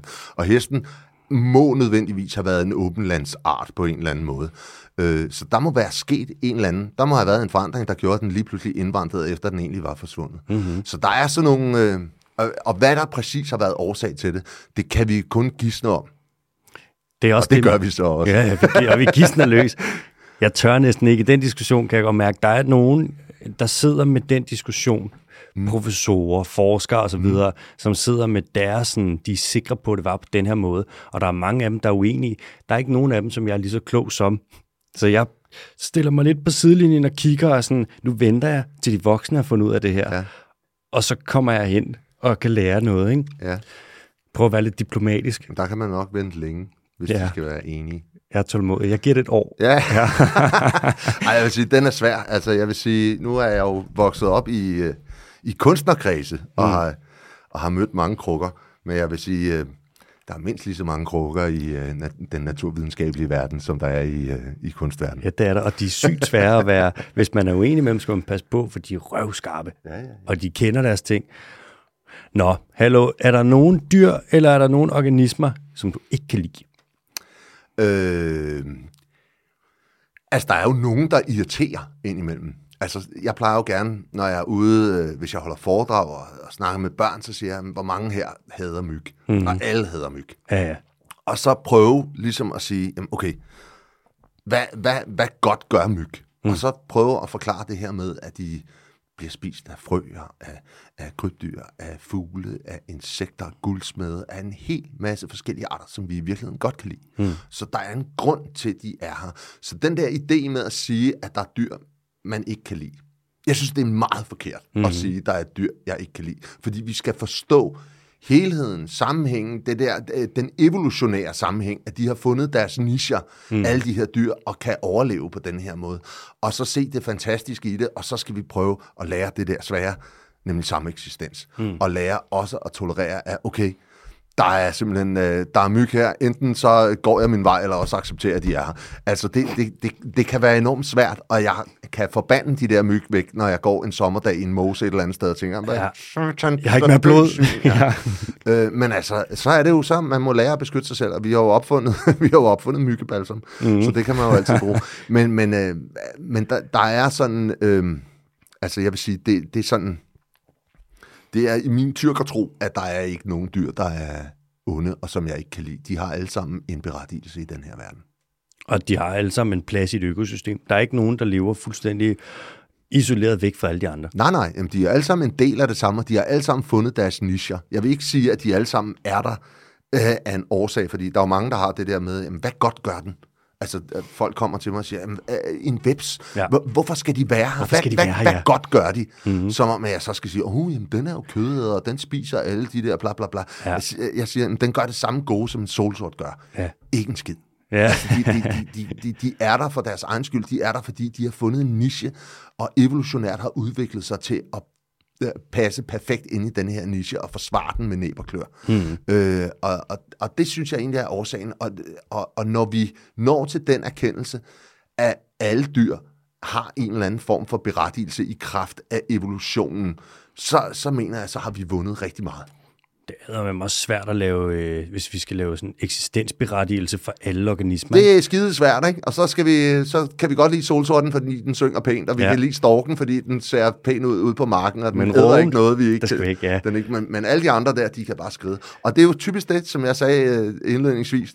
Altså, når du spørger en dansker, om vedkommende kan lide naturen, så siger han, ja, men, Men ja. jeg kan ikke lide muldvarpene på græsplænen, eller jeg kan ikke lide uh, musene, der kommer ind i brygger om vinteren, eller hvad det nu måtte være, ikke? eller Præcis. myggene, eller æderkopper, eller slanger, alt muligt. Der er altid et men hos danskeren, og det er det men, det kunne jeg godt tænke mig at få fjernet. Ja, det ville da også være fuldstændig fair. Ja. Jeg er ikke så glad for, øh, altså, jeg mener, alle dyr, alle organismer skal være der. Mm. Men der skal bare være altså, fuld Gaddafi på. Jeg er jo biolog, ikke? Ja, Sidder med mit lange hår, ikke? jo jo. Og øhm, Har du også gummistøvler på i dag? nej, det har du ikke. Du har taget Adi, der er sådan noget på. jamen, jeg skiftede, før jeg gik ind. Jeg vil ikke, jeg vil ikke stigmatiseres. Nej, okay. Men jeg synes sgu, at uh, stankelben, dem har jeg det tricky med. Stankelben. Ja, stor myg. Ja, Jeg Hvorfor synes, det? Men jeg ved ikke, der er et eller andet med det der flakseriet, ja. og der er noget med de der lange ben, og det der sådan snablen, der lidt ligner, altså den bider jo ikke, Nej. men det ligner lidt, den kan. Og ja. de der, der er et eller andet med den. Jeg ved ikke, hvad det er. Den trigger et eller andet i mig. Hvad med jeg, guldsmede? De er jo endnu større. ikke noget problem. Det er ikke noget problem. Jeg tror, også, det, jeg tror, det er, fordi den er så... Øh, der er noget flagrende ved den. Ja. Den er sådan lidt, den er Jeg har- svær. Ja. Jeg har prøvet at gå på sådan en mark, sådan en, øh, jeg kan sgu ikke huske, hvad årstid det var, men øh, hvor, som var fuldstændig proppet med stankelben, hvor man simpelthen for hvert skridt, så røg der altså 100 stankelben. Ja, ja, ja. Og det var øh, en meget stor oplevelse, også, øh, også lidt ubehagelig, fordi man var bange for at få dem i ansigtet og i munden, og hvad ved jeg, og mm-hmm. man tog knap nok at trække vejret. Ja. men men, men øh, altså igen, ja, det er jo, der er nogen, der har nogle aversioner, og der, er- altså jeg kan huske første gang, jeg skulle røre ved en slange, så synes jeg også, det var det klammeste, eller en rotte også, det var også noget af det klammeste. Mm. Altså, og der er nogle dyr, som sådan, hvor, hvor jeg sådan synes, det er lidt Trigger træls. noget, ja. ja. det, første gang, jeg skulle holde en æderkop, en fugleæderkop, det var også sådan noget, hvor jeg tænkte, ah, det er grænseoverskridende. Fuck. Men altså, men det er jo det der med også at få, synes jeg, at få en forståelse af, hvad er det her for dyr? Hvad kan den gøre? Hvad kan den finde på? Og hvad, hvad, hvad, hvordan er det må at være den her? Ja, så, så det er ja, sådan en eller anden... Øh, så, så synes jeg, at så kommer man nemmere til en, en forståelse af, at det godt må være der, når man lærer dem at kende. Altså det er jo den klassiske med, at vi passer på det, vi kender. Mm. Øh, så derfor så synes jeg jo, at naturformidling er vigtig. At vi alle sammen kommer til at lære øh, om de forskellige organismer, som omgiver os, måske ikke bare i Danmark, men på verdensplan. Mm-hmm. Sådan så vi får en forståelse af at holde af det og at bevare det. Vi kommer, det er lidt ligesom Stockholm-syndrom. Ja, man kommer til at holde af rigtigt? terroristerne. Ja. Ja, men det er sådan, det er. Ja, jeg ved sgu ikke, om jeg nogensinde lærer sådan rigtig at elske myg, ikke? Men, men, øh, men, men ideen om, at de er der, er jeg meget glad for. Og hver gang, at der er nogen, der snakker om... Man snakkede for, tid, øh, for ikke så lang tid siden om, at man faktisk ville være i stand til genetisk at udrydde malaria-myg. Ja, jeg så det godt. Det er fucked Øh. up. Men man lod være. Men lad være. Ja, og det gjorde man i hvert fald i første omgang, fordi at man siger, med hvilken ret har vi, kan vi udrydde en, en art, der er så udbredt, og som øh, Så er så er så almindelig, og som formentlig har en, øh, en økologisk funktion i mm-hmm. en eller anden forstand. Kan vi tillade os at gøre det? Og det blev indtil videre, at det kunne vi ikke. Og det er altså på trods af, at der dør omkring 600.000 mennesker af malaria hvert evig eneste år. Mm-hmm. Så, øh, så, øh, så, så der har, og når jeg siger vi, det var nok ikke sket i Danmark. Vi havde nok nakket den malaria-myg for var- lang den var ikke engang kommet hertil. Den var ikke kommet hertil, vel? Men, øh, men, øh, men, men, men i andre lande, der har man altså en lidt anden forståelse. Altså, og vi kan jo bare se, at det kan jo godt lade sig gøre. Hvis vi ser mod Indien, verdens mest folkerige land, de har for længst rundet en milliard mennesker i et område, der er meget mindre end Kina, ikke? hvor vi tidligere snakkede om, der var en milliard. Mm. Der er mega mange mennesker i Indien, og alligevel så har de sindssygt meget natur, og de har sindssygt mange dyr, som lever derovre. De har jo flere, der er jo dobbelt som, ah, hvad er der? Ja, der er flere arter af kattedyr i lille Indien, end der er i hele Afrika. Og, øh, altså, og de har jo bevaret deres megafauna, de har det hele. Og øh, der er jo hvert år altså hundredvis af mennesker, der bliver dræbt af elefanter. Jeg mener, der er i gennemsnit 80 mennesker, der bliver dræbt af tiger hvert år, og alligevel så arbejder de for at øge bestanden. Jeg synes, det er, Det kan vi lære noget af. jeg synes, at vi kan lære noget af det, men de er jo heller ikke nødvendigvis kristne bønder derovre. Nej, det er øh, hinduister og buddhister. En lille smule øh, muslimer. Og lidt muslimer. også. De har jo også, altså i Indien, tigerbestanden, de har jo lige, jeg så lige forleden, det er den nyeste optælling, de har 3.167 tiger nu, Ja. og de dræber folk hvert år, du har ret. De har en voksende bestand af løver, mm. asiatisk løve, mm. og de er et område på, jeg tror det er på 622 kvadratkilometer. Ja, okay. Og de siger, at sådan, og der er en 400-500 løver derinde, ja. og de siger til folk, lad være med at gå derind, fordi det er pissefarlige dyr. og det synes jeg er nice. Det er ikke ja. ligesom, altså, det er jo en fed måde at gøre det på. Ja. Sådan, det her, det er løveland nu. Ja. Hvis du går derind, så er det jo løveland. Ja. Der kan du blive spist. Der er du en madpakke. Ja, ja, ja, ja. De har lige fået uh, geparden, har de reintroduceret nu. Ja. Ja, den er jeg ikke så glad for. Geparder, Jeg er ikke så glad for reintroduktionen. Jeg synes, det er noget pjat. det er et stunt. Det er, Det er et mediestunt uden lige. Man har taget, altså det var, ideen var jo, at man havde, man har jo den her sjældne øh, asiatiske gepard, som er altså, den, den uddør. Den, den lever i, i Iran, et enkelt sted i Iran, Ja. og i det sted, hvor de lever, der har man for nylig lavet en, øh, en vej igennem, og der er rigtig mange, der bliver slået ihjel. Rigtig mange af de her geparder er blevet slået ihjel på den vej. Mm. Og jeg mener, der er maks 15 tilbage af de der asiatiske geparder. Ja, den er færdig. Og ja, den, den, det ser rigtig, rigtig skidt ud.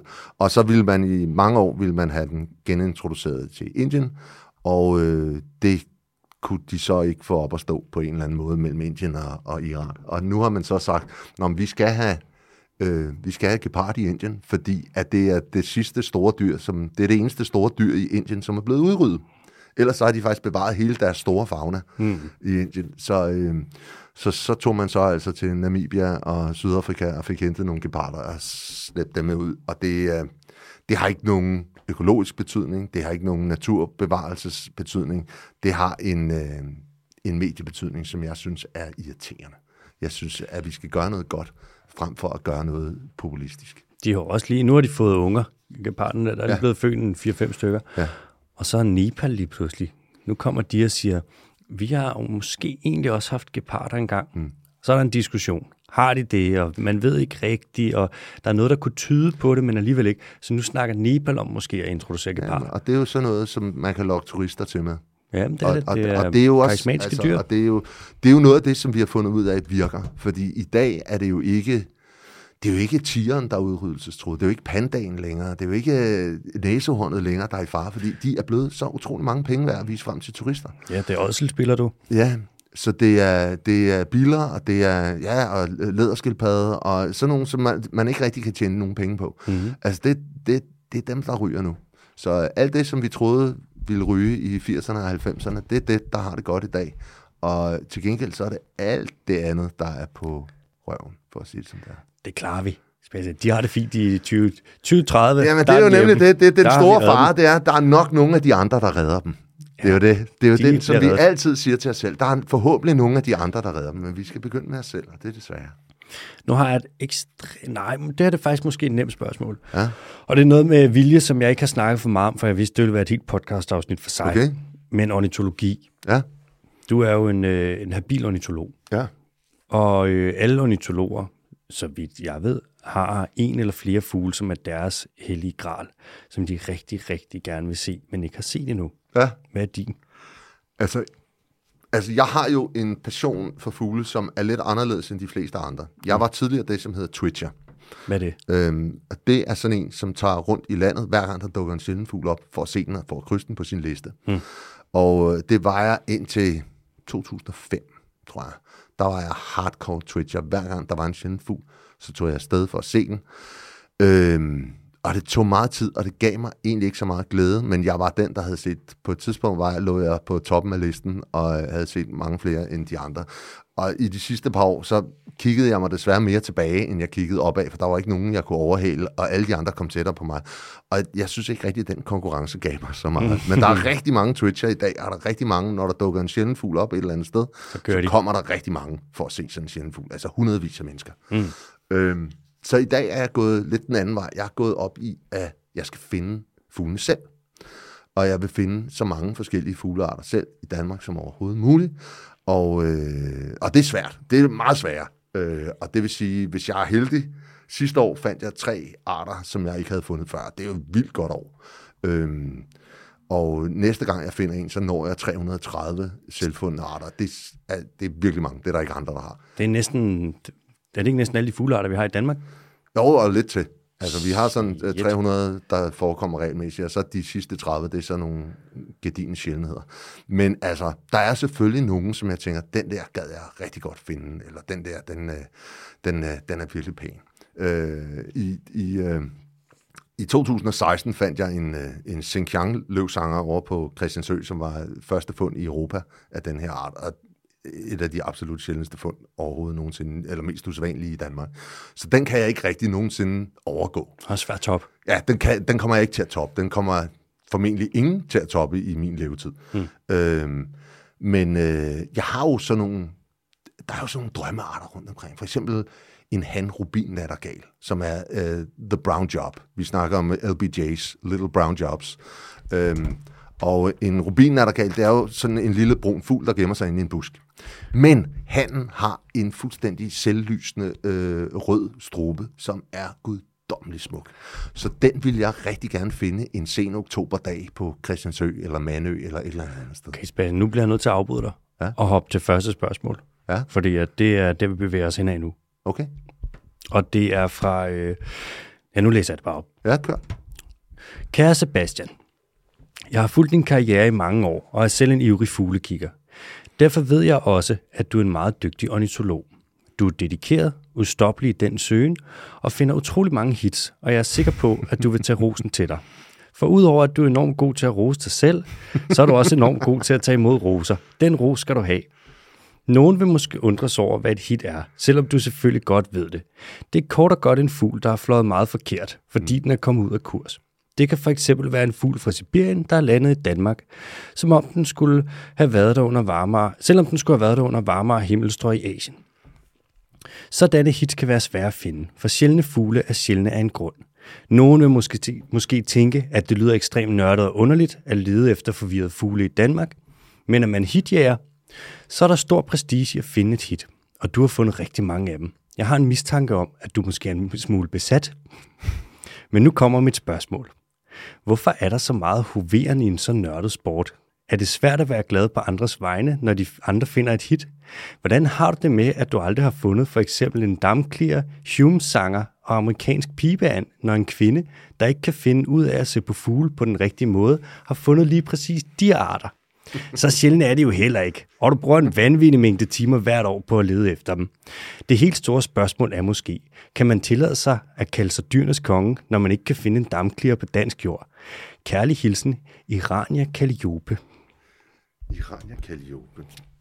Øh, det der, det er Vicky Knudsen, du har spurgt. Og det kan jeg jo høre, fordi hun snakker om damklier og amerikansk piband og, øh, og Hume sanger. Og det er de tre arter, som Vicky Knudsen har fundet, som jeg ikke har fundet. Vicky er også en dygtig ornitolog. Øh, oh, det, var mange, det var mange kommentarer, som jeg skulle forholde, forholde mig til. Men nej, jeg burde finde en damklier. At det er simpelthen for galt. Det er, øh, men det er ikke lykkedes mig. Der bliver set mm, tre til fem damkliger i Danmark hvert evig eneste år.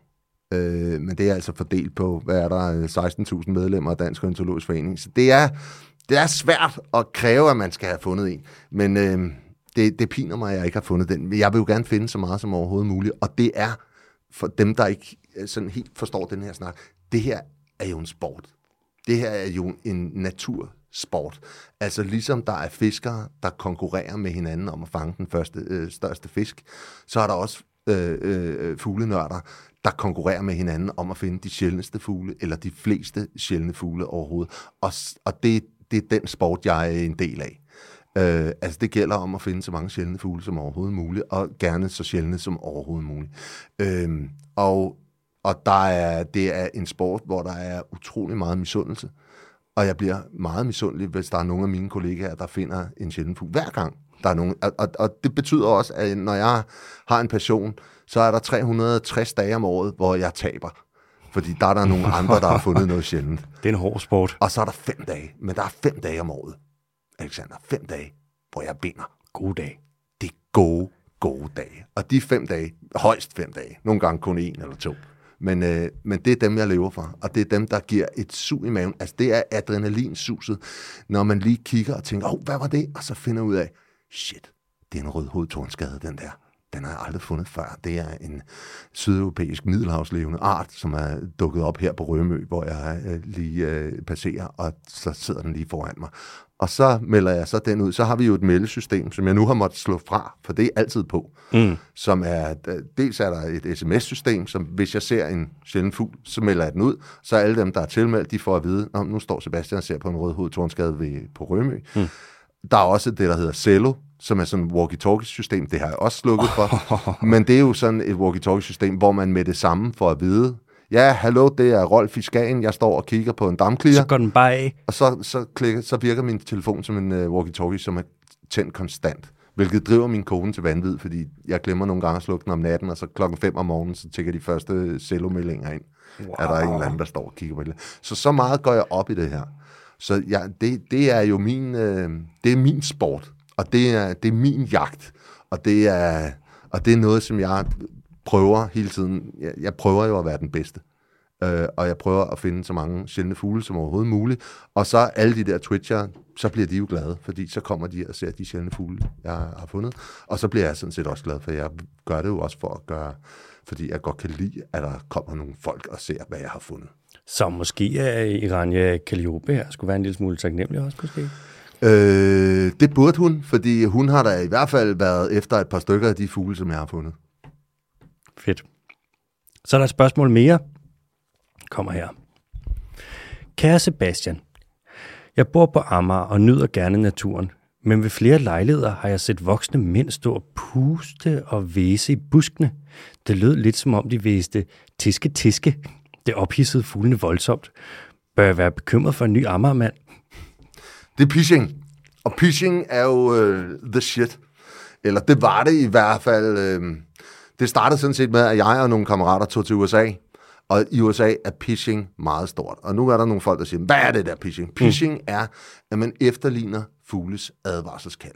Mm. Fugle har et internationalt sprog, og det er, der er nogle særlige lyde, som de bruger, hvis de for eksempel ser en slange, en ule eller en kat. Og det er, det hedder pitching, og det er fordi, man siger ordet pish. Pish. Sådan noget der. Den lyd, det betyder fare. Det er internationalt fuglesprog for fare. Og så skulle man tro, at man skræmte alle fuglene væk. Ja. Men det, der sker, det er, at de bliver interesseret i, hvad er det, der er farligt? Hvad bliver der pisset? Ja, hvad bliver der pisset? Og så begynder de også, psh, psh, psh, og så flyver de frem, og så sætter de sig på grene rundt omkring og kigger. Og hvis man, øh, hvis man skjuler sig lidt, altså går lidt ind i en busk, og, og der skal man jo have... Øh, der skal man også lige være opmærksom på, at der helst ikke er nogen, der skal opdage en, ikke? Fordi man kan se virkelig dum ud, stående inde i en busk og sige psh, psh, psh. Men så opdager fuglene ikke en med det samme, og så kan de komme tæt på, og der kan komme virkelig mange. Så det der pitching, det, øh, det virker faktisk rigtig godt. Og det, øh, det er der mange ornitologer, der bruger for at lokke de der øh, små fugle ud af, af krattene, som de sidder dybt inde i. Og så kommer de altså frem og kigger. Kan du gætte, hvem det spørgsmål her var fra? Nej, hvem var det? Det siger, at øh, initialerne det er AK. AK? Starter med øh, først fornavnet af Anders. Anders Kofod? Nå, det er Anders Kofod selvfølgelig. Nå, ja, ja, okay. Ja, så giver det mening. Ja. Ej, men, øh, jeg har taget øh, Anders Kofod faktisk med ud på Vestermar og vist ham, hvordan man pitcher. Og han var meget imponeret.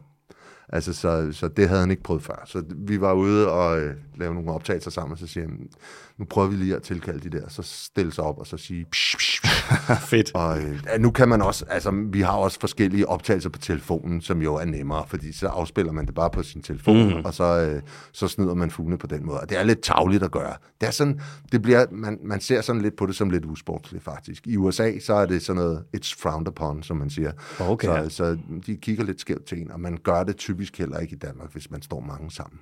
Men når man render rundt alene, hvilket jeg ofte gør, så bruger jeg det stadig. Kan man lige lave en hurtig pitching? Så laver man lige en hurtig en, en, øh, en stick pitching, ja. Jeg har ikke mere på programmet. Jeg har en sidste lille bitte ting, men det er ikke en ting på programmet. Det er en ting, jeg har med til dig. Ja. Men øhm, har du nogle ting, du gerne vil have med på til sidst? Jeg synes, vi har været vidt omkring. Det har vi. Det Ja. har vi. Så jeg, jeg, jeg, det er ikke sådan, at jeg sidder og brænder inde med noget. Fedt. Så skal du fandme bare se her. Hvad har du med? Jeg har lavet en ting til, og det er, jeg tror lidt, det er en ting, som du øh, kommer til at bruge en gang imellem. Ikke alt for ofte, men nogle gange, så skal man lige, når man står i køkkenet, Hvad så, er det? det er et meget lille skærbræt. Nej, det er et skærbræt med en skildpadde på. Ja. Der er simpelthen en lille skildpadde på. Så kan man, øh, hvis du lige skal skære en, Ah, enkel, en lille kartoffel, det Hvis jeg lige skal have en lille kartoffelmad, så er den, det, det er et lille skærbræt, der passer lige til en, en, en, øh, en halv rundt nu. Ja, det Og så kan man et, lige øh, bruge det som en lille smørbriks. Den er meget fin. Og så kan du der, hvis du lige skal skære en chili eller videre, Ja, ja så og kan ikke, man også lave det på den. Ja, og du ikke vil have det store skærbræt frem, så tager du bare lige det Så der. tager man bare lige den der. Ej, tak skal du have. Den er rigtig fin, den der. Hvem har lavet den? Det er jeg. Har du også tegnet skildpadden? Og vi har, jeg har et lille snekervirksomhed ved siden af det hele. Så har Nå. vi et sådan Hvad er det for en skildpadde? så? Det der, det er... Er det en grøn? Det er vel egentlig... Det er, en, det er ikke en bestemt Du har slags. simpelthen ikke, øh, du har ikke gjort dig umage med at Altså, fordi det er jo pladerne på ryggen, der man kan artsbestemme den ud fra. Jeg vil gætte måske mest karate skildpadde er det En nok. karate. En hawksbill. Men øh, jeg har tegnet det med i én streg, kan du se. Åh, oh, gud. Og ikke, at det er særlig imponerende, men... Jo, det er der. Hvordan fanden har du gjort det? Jamen, jeg er bare et kunstnerisk talent uden Det lige, altså. Ja. Ej, hvor er du sej, mand. Ej, det er simpelthen en skildpadde lavet i en streg, inklusiv øh, mønstret på skjoldet. Det er en Set opfra. et stregs karate skildpads øh, skildpad Det er badass. på et lille robrødsmadsfad. Ja, det er, den er jeg meget glad for. Den ryger direkte ned i min taske. Tusind tak for det. Selvfølgelig. Og øh, Sebastian, så vil jeg da bare sige tusind tak, fordi du ville være med. Jamen tak fordi jeg måtte. Det var en fornøjelse. Det var det.